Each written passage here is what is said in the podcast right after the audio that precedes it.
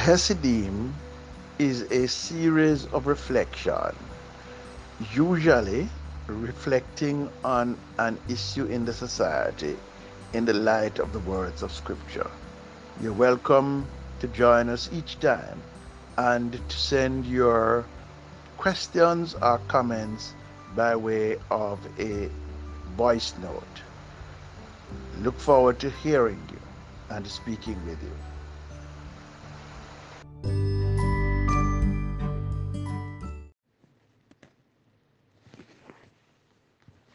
World is at an, an inflection point, according to those who think about these things. That the issues to be settled is whether or not our attention should be devoted to the fight against inequality or the fight to defend property. In other words, are our methods to be used by democratic means, or are we to become autocrats by the naked exercise of power? Are we seeking to build democracies or autocracies and oligarchies? The truth is, there are now fewer democracies around the world than autocracies. This week, the world news has been dominated by the war that Russia is waging against the Ukraine. And the pictures have emerged in the international news of the 64 kilometer or 42 mile long convoy of tanks and other military equipments that are on the way from the north to Kiev in Ukraine. There is no doubt that Vladimir Putin, the president of Russia, means business and that the business of Ukraine is his immediate target. If he is successful, where next will he turn? We shall focus on the bombardment that is directed against the civilian targets in Ukraine this week and the fact that every city in Ukraine is under attack by Russia. Hundreds of people have been killed and millions of Ukrainian citizens have fled their homes. What is seen of the Russian president is a throwback to Adolf Hitler in the 1930s or perhaps George Bush against Iraq in the earlier part of this century. This is there is nothing new about war in Europe. It has been a continent of war. The recent one is not dissimilar to the old ones. Perhaps the players are different, but it is the same habit occupying center stage. At the same time, the military bombardment of Ukraine by Russia, the rule of autocracy and the land grab to extend Russia's border back to the 1700s is overshadowing some important developments in the name of strengthening and rendering more viable the struggle to enrich democracy, to entrench democracy in other places, and to lay the foundation for the fight for equality. I think that the nomination by US President Joe Biden of Mrs. Justice Ketanji Brown Jackson to be a judge of the US Supreme Court is a development of profound significance and must not be allowed to go unnoticed. It does not match the blood and gore of Mr. Putin's activities in the Ukraine, but it is reversing and challenging a legacy of marginalization of black people and setting a signal of the gains to be made in the struggle for equality. There are some important considerations for us to bear in mind if we are to have a correct perspective on this historical moment. US President Joe Biden is at the start of a very self conscious and historically astute presidency he has already selected a female vice president in the person of Kamala Harris, first in the history of the USA. And now he has nominated a fine jurist and a black woman who is very progressive to take a seat on the US Supreme Court, again the first in history, if it happens. He has also been in the process of mainstreaming children in the economic agenda in order to rebuild the middle class and focusing on climate justice.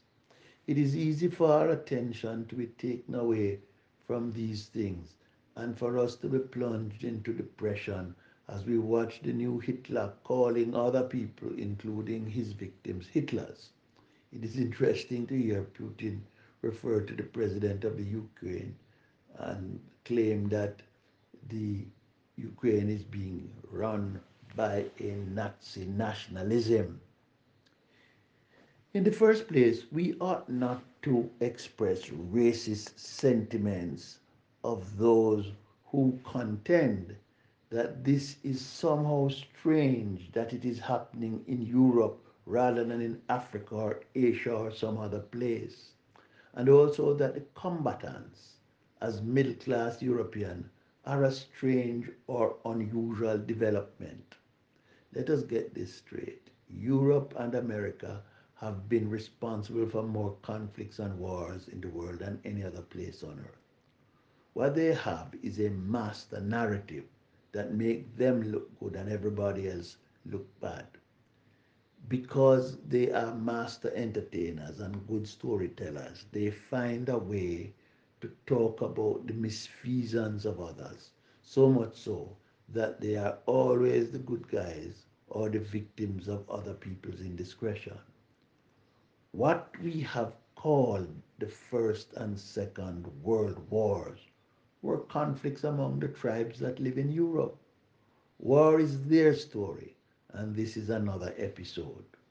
What the brute of Putin has shown us, lest we forget, is the pugilistic temperament of the people of the North Atlantic. Power, property, and wealth matter to them, and they will allow nothing to stand in their way of getting more of those things the greatest savagery and tyranny in the history of mankind were committed by Euro Americans, the enslavement of the people of African descent. It is interesting to pay attention to the coverage by the news media of the episode in the Ukraine. They are telling us of the bombshells and of the bloodshed and of the refugees but they are not making certain connections for us. For example, they are seizing yachts belonging to Russian oligarchy, but they are not naming the owners, nor are they explaining to us that certain actions cannot be taken against the Russians by way of sanctions because such actions would hurt Europe and America themselves. They are deeply interconnected with the Russians. The Premier League teams that play football in England include clubs owned by Russian billionaires. They cannot sanction the Russian oil or gas because it is deeply connected to the viability of certain sections of the financial markets in the United Kingdom. In other words, this is a family quarrel of which Europe is constantly capable and of enormous proportion. This is what they do to each other. unless we forget that we are their favorite targets. This is a kind of practice run for us.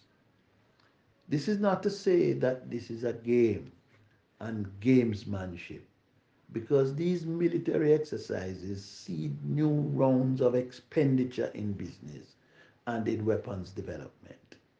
I noticed a news item that tried to convince the Caribbean that the fighting in the Ukraine could extend into our region. What they said was that Russia had landed two fighter bomber jets equipped with nuclear capacity in Venezuela. However, those two aircrafts about which they are speaking have been in Venezuela from the time that Donald Trump was trying to overthrow President Maduro, Maduro of Venezuela and replace him with his handpicked Juan Guaido the presumption is that because we know only what they tell us, leaves them with the power to construct a narrative in any direction they wish. We must pay attention, but we must keep our wits about us. The media images are important to the business interests connected to the business of war. They are advertising 21st century war technology. By keeping us glued to our television sets, they are suckering us in and getting us to support their cause.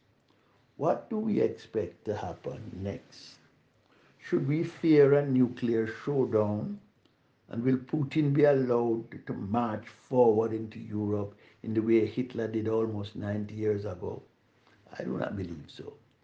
I don't believe that either Europe or Putin want or can afford a nuclear conflict. That Russia wants and what Euro-American alliance want is to make Russia sufficiently muscular to create a third force, third force in the hegemonic political construct of the world. There is America, there is China. Europe is too disunited to be a world force in significant military or economic ways.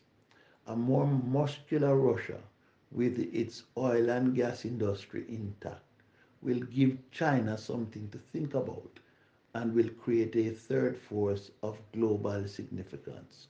Russia is being allowed to play its war games and take over old territory lost in the 1990s, which it had from the 1700s. We do not know what the next frontier after the war in Ukraine will be. For Hitler, it was Europe itself and he was defeated at the British Channel. I believe it may be Africa just because of its mineral wealth and its docile and religious population. But they do not need wars to get the wealth of Africa. And Putin said Africa is nothing but a graveyard, and Africans treat Europeans and Americans as God. And African leaders will give Europe and America what they want, even at the expense of their own people. The real inflection point, therefore, that matters is when will we Africans and Africans in the diaspora develop our own consciousness and commitment to securing our interests rather than pretending that their fight is our fight. There are some rules we should make for ourselves to protect ourselves against being sucked into every crisis created by the people of the North Atlantic. The first is we should manage our intake of the diet they are feeding us. The second is always pay attention to who is speaking to us. Remember that they have interests that are different from our interests and they have biases that color what they present. Third, remember that there are other realities and other worlds and other things happening on which we may also focus. Lastly, they believe that they are gods, that their reality is the ultimate reality. Nothing else matters. We must know that they are just men who are here today and gone tomorrow. However powerful they think themselves, they are not gods, but men. Do not be taken in by them. Amen.